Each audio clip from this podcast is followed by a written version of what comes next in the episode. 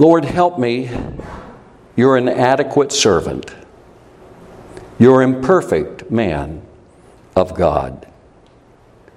That I may open my mouth with boldness and clarity, with Holy Spirit understanding, to explain what the Bible teaches and to apply it in a pressing, pointed, and practical way, so that all of us here may trust in you, rest in you. And if there's anyone here today who does not know you, we pray today would be that day of closing with Christ and full surrender. In Jesus' name, amen.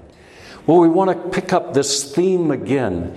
Jesus says, those whom I love, I rebuke and I chasten. What does that mean? It means that God singles out the church for discipline. And we see that carried out, particularly in this passage in 1 Corinthians 5, as we look there. 1 Corinthians 5, where we're told this in verse 12. Look at page 1776 again. 1 Corinthians 5:12. What business is it of mine to judge those outside the church? Are you not to judge those inside? God will judge those outside. Expel the wicked man from among you. How can you tell if you're being chastened by God as over against what happens with the world? I think there's a psalm that speaks eloquently to it, which we will get to in a moment. Notice again in 1 Corinthians 5, it is the responsibility of the church to purge from its midst those who persist in sin with a high hand, with arrogance, and with, here's the $30 word that'll keep church sessions out of litigation, contumacy. Contumacy. What in the world is contumacy? Contumacy is such a big word that most people don't know what it means, but it's the one and only basis for church discipline. Think about it for a moment. Contumacy. Contumacy is an act of contempt for authority. Contempt for authority. That's contumacy. If you look at 1 Corinthians 5, you see the situation beginning in verse 1. Here is a horrible case. It reminds me a bit about the church in the 21st century in the Western world. Here is a case where what? A man has done something absolutely horrible. This isn't his mother. This is his stepmother. And he is now living in an adulterous relationship with his stepmother. And that's what he says. He says this is so bad that even pagans look down on it. But notice the attitude of the church. Verse 2, you're proud. You know, it's good to be broad-minded, isn't it? It's good to be tolerant, isn't it? Well, to a point. But they were proud of their tolerance of open, vile wickedness. A man living with his father's wife. Wow. Terrible. Awful. And they're proud about it. You know, there are denominations today that are proud of the wickedness that they tolerate. And they tolerate that wickedness not only among their members, but among their officers. Wow. Among their ordained people. We're proud. Look at us. This is what we tolerate. And wow, look at verse 2. I mean, wow. Isn't that a picture of the modern mainline denominations in America by and large? You're proud. Those mainline denominations look down on other denominations that practice some measure of discipline, particularly over their pastors and their elders, the officers of the church. And he says, you're proud. Shouldn't you rather have been filled with grief and have put out of your fellowship the man who did this? Why do you put somebody out of the church? Why would you ever do that? It's a way of saying, look, your behavior is so offensive to God that you're in danger of going to hell. Really? That's what it's about. Your behavior is so offensive to God that if you do not stop it, if you do not repent, you are in the gravest danger of going to hell. And then he tells him to put the man out of the church. Now, why? I want you to see in verse 5. He says in 1 Corinthians 5:5, hand this man over to Satan so that the sinful nature, the flesh, may be destroyed and his spirit saved on the day of the Lord. The purpose of church discipline is salvation for God's people. When a church never warns people of their sin, then that church has blood on its hands. If we tolerate open, flagrant wickedness on and on without the person ever repenting, there's blood on our hands. And so he says, I want you to discipline this man. I want you to remove him from your midst and turn him over to Satan. Why? Because Satan says, man, let me at him. There's one thing that Satan enjoys, chewing up people. He is like a dog that's been chained up, never able to get loose, and sees a beautiful woman walking down the street on June the 2nd, 2020, and decides since he's not chained this morning, he's going to do what he's always wanted to do, run up and bite her on the calf. And that's what happened to Sandy. Satan is like a dog that's been chained up, and when he gets loose, he's ready to bite, he's ready to chew, he's ready to tear. And what happens is there is a restraint on Satan in terms of the people of the Lord in the church. But when the man was put out of the church, it was so that he'd be saved, not so he'd be lost. Church discipline is an act of love, not of hatred. It's an act of humility on the part of the church, not of arrogance and pride. It's the man being turned over outside of the fellowship so that Satan has a free hand and can rip him from one side to the other. And if you were to read on in 2 Corinthians, you discover that that's exactly what happened. The man got so chewed up, so bruised, so broken by the act of Satan chewing on him, working on him, that he repented of his sins. He came back hat in hand and asked to be restored to the fellowship of the church. You know, there was a man that God used powerfully in my life when I was a rebel against God. He took me under wing, and my mother and father, when he realized I was a drunk, because I spent 3 years in high school basically being a drunk. And my parents never knew I drank. And part of that was I was a master of deception. Eat an onion. Wash your hands real well. Don't get around them. But I was brought home drunk one night. And the man that brought me home was our family doctor who was an elder in the church I was raised in. He's the man who first taught me that salvation was by grace alone, through faith alone, in Christ alone. And though I was in his Sunday school class, I did not know the Lord.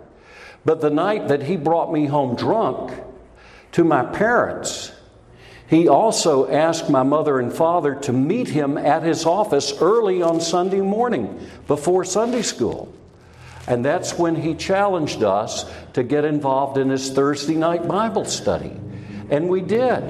And eventually I became a believer under his ministry. He went on and he helped to establish a church in my hometown of Myrtle Beach, South Carolina. And in the course of time, something happened to the man. He was a medical doctor, and he had an affair with his nurse. And what happened is he made shipwreck of his faith and his profession. He went away from the Lord for a season. You know, you can fall away from the Lord, but if you ever have been saved, you can never be lost. You'll always come back. God will see to it. And so one Sunday morning, long after he had divorced his wife and married his nurse, they ended up joining a Baptist church, north part of Myrtle Beach. And one Sunday morning, Dr. Ragsdale came to church, the church that he had founded, which was Faith Presbyterian. And he asked at the end of the service if he could say something. And he stood before the whole church and he said, I've sinned. I sinned against God. I sinned against you. My wife and I are established in such and such a Baptist church, and we're asking for your forgiveness. God has forgiven us, but God wants me to ask your forgiveness because of the harm I did to so many people. God will always bring back His own. We may fall away for a season. We may fall away, but we'll never fall away completely, utterly, and totally. The person who can fall away utterly, totally, and completely, according to 1 John 2:19, they never really were saved. And so what's true in 1 Corinthians 5 is, the man was put out of the church so that his spirit would be saved on the day of Jesus Christ. And notice again in verse 13, God will judge those outside, expel the wicked man from among you. And in verse 12, what business is it of mine to judge those outside the church? You know, God hasn't called me to sit in judgment of Joe Biden or Kamala Harris or Donald Trump or any other political leader. God's called me to pray for them, but I'm not the one to pass judgment on them. I don't know who I'm going to see on the day of judgment, but I do know this. I am responsible as a pastor for this flock, along with the other elders, and that is to try to make sure that the people of this flock follow the Lord. What happens when a person says, no, I don't want to hear you? What happens is you have to put the person out because that's contempt for the authority of Christ expressed in the authority of the church. That contempt, that attitude of contempt is what we call contumacy. Now I want you to turn with me for a moment to the prophecy of Amos. Amos chapter 3. And let's look at a couple of verses there. Amos chapter 3. And it really speaks to this situation. We'll begin there at verse 2, Amos 3:2. And notice what he says. If my hands can unstick. There we go, page 1422. Listen to what God says in verse 2. You only have I chosen. Do you know the word chosen is not the Hebrew word there? It's its meaning, but that's not the word. He says, you only have I known. Of all the families of the earth. Look at the therefore. This is just like what we read in Laodicea. Whom I love, I chasten. And so what God says to the people of Israel, He said, you only have I known. What does it mean that God knows someone? The word know in Hebrew has to do not simply with intellectual awareness of facts. You remember what Jesus says on the day of judgment to people who were never saved? I never knew you. I never had a relationship with you. And what God is saying in Amos 3:2 to His own people, Israel, He said, you only have I known. Of all the families of the earth. Now look at the therefore. He knew a lot about everybody. Is God all-knowing? Yes, He's omniscient. He knows everything about everybody in every nation. But He had a relationship with Israel. And look at the therefore. Therefore, I will punish you for all your sins. So God dealt differently with Israel than with the nations. Now notice something else here. Look at Verse 6, when a trumpet sounds in a city, do not the people tremble? When disaster comes to the city, to a city, has not the Lord caused it?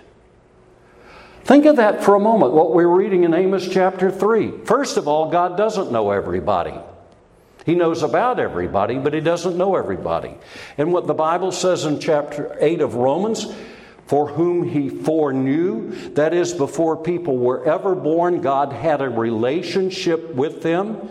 Those whom He foreknew, He also did predestinate to be conformed to the image of His Son. God's knowledge is a relationship. You are the only nation I have a relationship with at this point in time, says God. Therefore, I'm going to punish you for all your sins. How does He do it? If we look at verse 6... we look at the second question, when disaster comes to a city, has not the Lord caused it? And the answer in the Hebrew grammar is, of course He's caused it. I want you to understand something about America. I want you to understand something about South Louisiana. I want you to understand something about Southeast Louisiana and the course of this Hurricane Ida.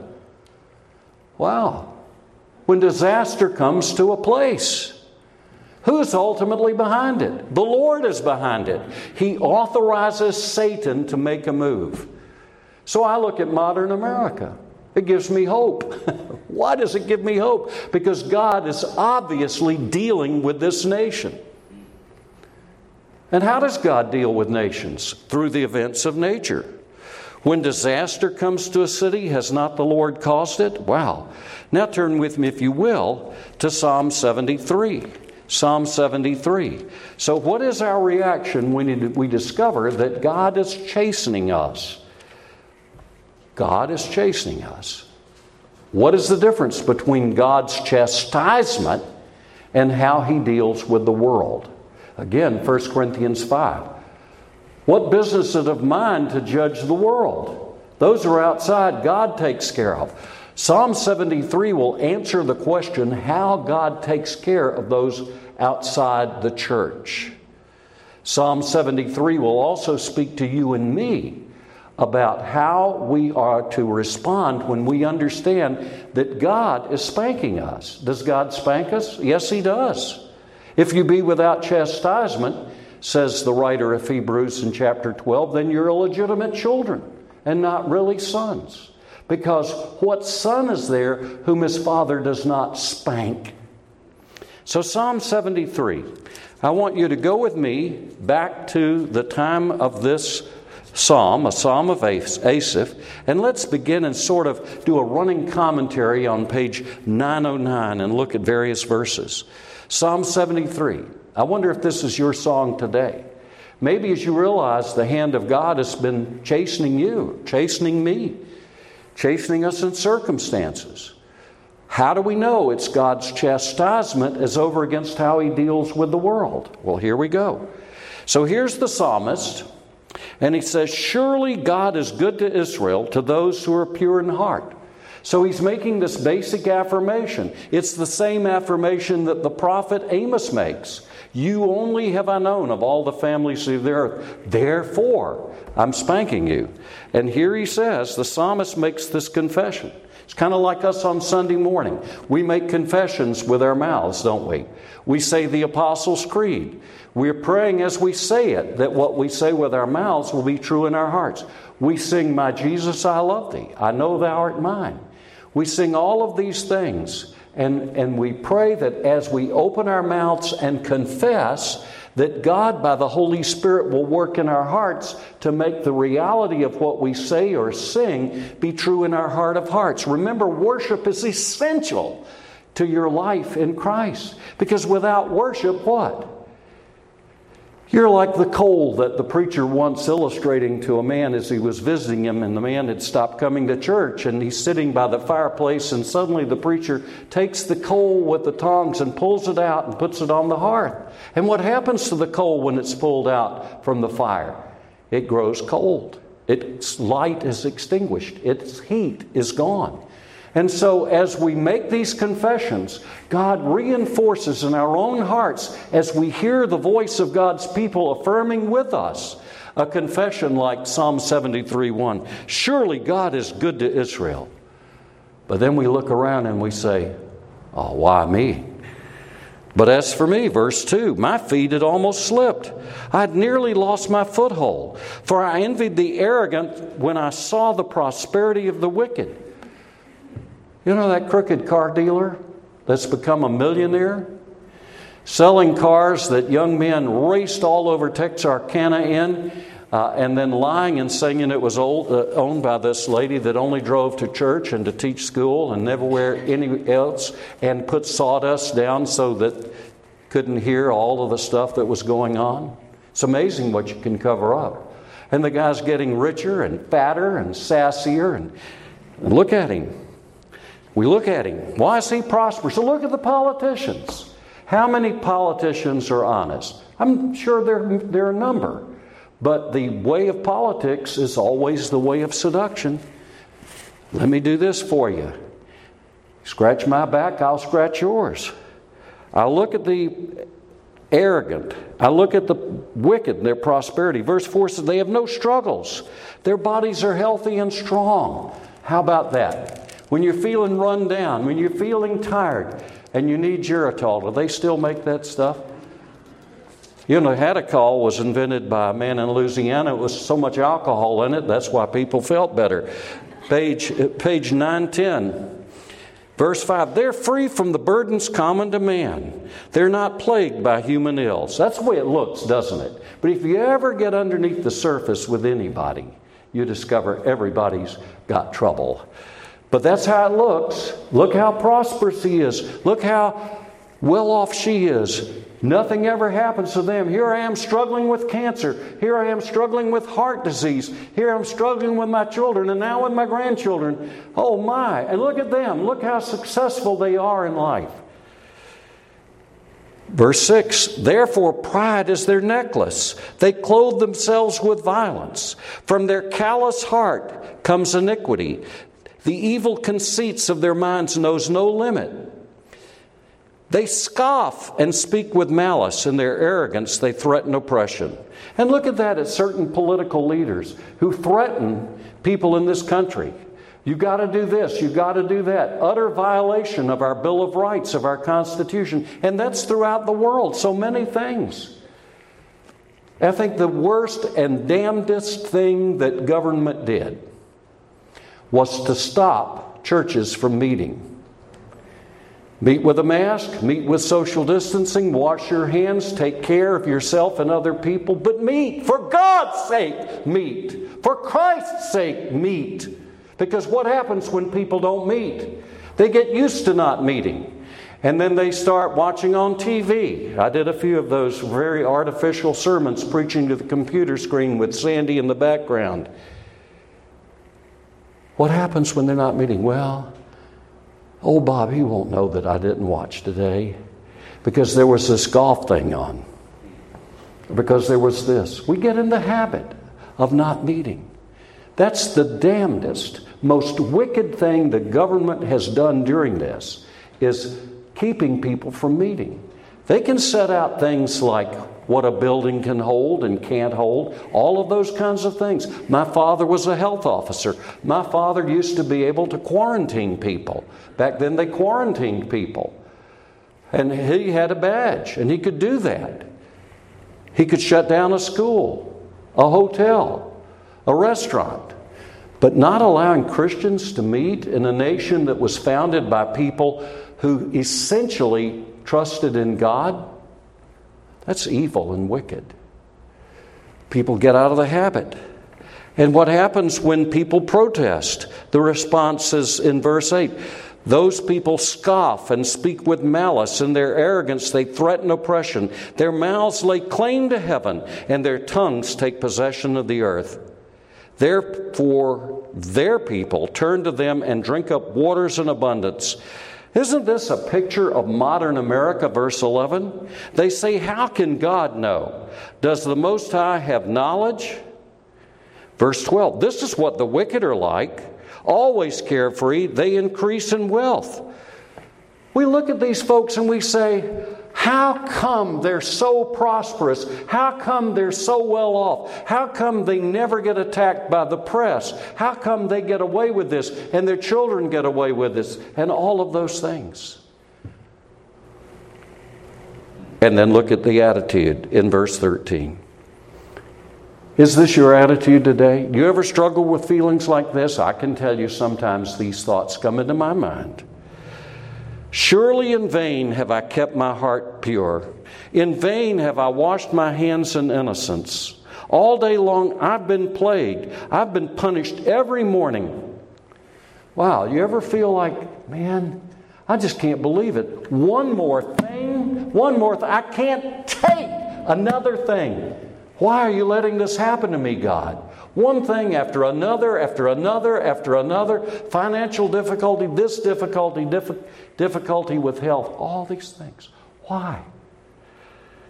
Look at verse 15. If I had said, I will speak thus, I would have betrayed your children. And what's he saying? He's saying that I have an obligation and you have an obligation to encourage one another. When we have unbelieving thoughts, when we have thoughts of despair and looking around at the world and saying, why me? God's telling us, don't speak that way. Deal with it. Bring it to the Lord. Deal with it. What you need to do is to encourage other people. Pray about how to speak encouraging words, words that build others up, not words that tear them down. Now look at verse 16. When I tried to understand all this, it was oppressive to me. Try to look at life and figure it out. Why is that cat getting fatter and fatter and I'm over here starving? He's eating that canned cat food and I'm only out here trying to eke out some third-rate Sam's bag of cat food. I used to have a dog. We fed him Sam's dry dog food, and we kept it in an outside closet, and it would get roaches in it. And I looked out one day, and I saw he reminded me of eating watermelons. He would chew and spit, chew and spit. Wow. That's Sam's dry. And some people feed him steak. Wow, amazing. Have you ever seen a country where their pets were so honored and the poor around them so tortured? But look at it. When I tried to understand this, verse 16, it was oppressive to me. Verse 17, why are you here today? You're here to get insight. You're here to get your heart right. You're here to deal with this business that we all struggle with in a time of government. Who knows where the government's going with everything? Who knows what a dollar's going to be worth in 5 years' time? I don't know. Weimar Republic. Verse 17, till I entered the sanctuary of God, then I understood their destiny. What is the sanctuary of God? It's not simply a church building. It's coming into the presence of God. Why do you have a quiet time if you have one? It's to come into the presence of God. Why do you put on decent music? To come into the presence of God. That's what you need. That's what I need. I need it daily. Don't you need it daily? We need it daily because the world makes no sense when we're outside the sanctuary. When we haven't come into the presence of God, we don't understand the world. We don't understand what's happening. And it seems like everything is against us when God says that all things work together for good to those who love God. Look at what he says.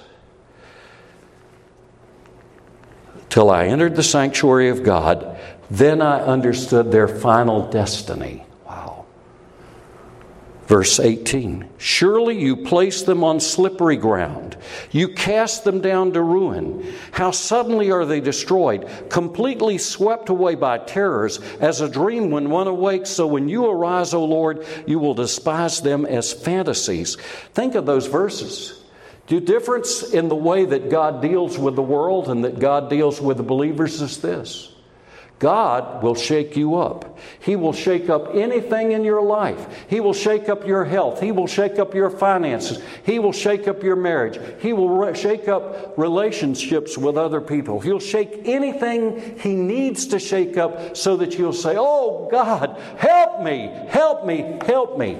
So that you'll come into the sanctuary and seek God's face. That's what God wants from you today, and that's what he wants from me, to seek his face. That's why we gathered here at 11 o'clock on Sunday mornings, so that we seek God's face as a group. So as we're surrounded with the brothers and sisters in Christ, we're encouraged with each other. And suddenly, as we worship God, we begin to understand the difference between God's chastisement of his own and how he deals with the world. How does he deal with the world? Verses 18 through 20 tell us. The ungodly who prosper in this world where everything seems to be fine, who says, I don't need God. Prove to me there's a God. Only a fool says that, of course. Prove to me there's a God. God doesn't pay any attention to me, how I live or what I do. You know, the worst thing God can do to a man or a woman, let him be. Let him be. Let him enjoy life. Let him have some money. Let them have some success. Let them have a good marriage. You know, I'm all for good marriages, but a good marriage is not the goal of everything. The goal of everything is having a good relationship with the Lord Jesus Christ. The worst thing that God can do to a person is to just let them enjoy life and suddenly take them right down to hell. That's exactly what the psalmist is saying.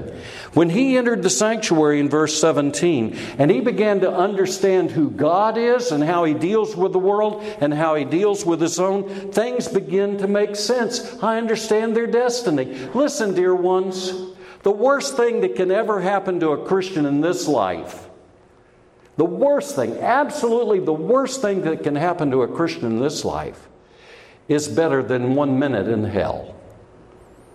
Think about it. What is hell like? Hell is walking through life. Everything is cool. Everything's copacetic. Everything's coming up roses.